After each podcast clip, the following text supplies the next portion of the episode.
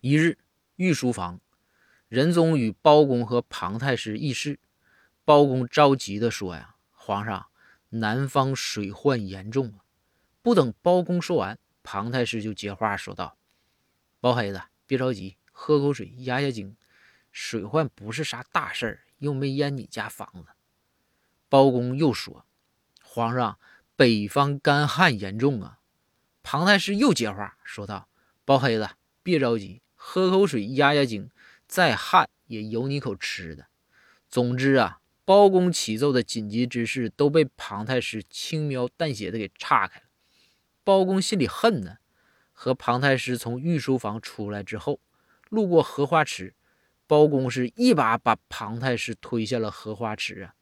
他庞太师不会游泳啊，在水里大声呼救。这时，包公对庞太师喊道：“太师。”别着急，喝口水压压惊。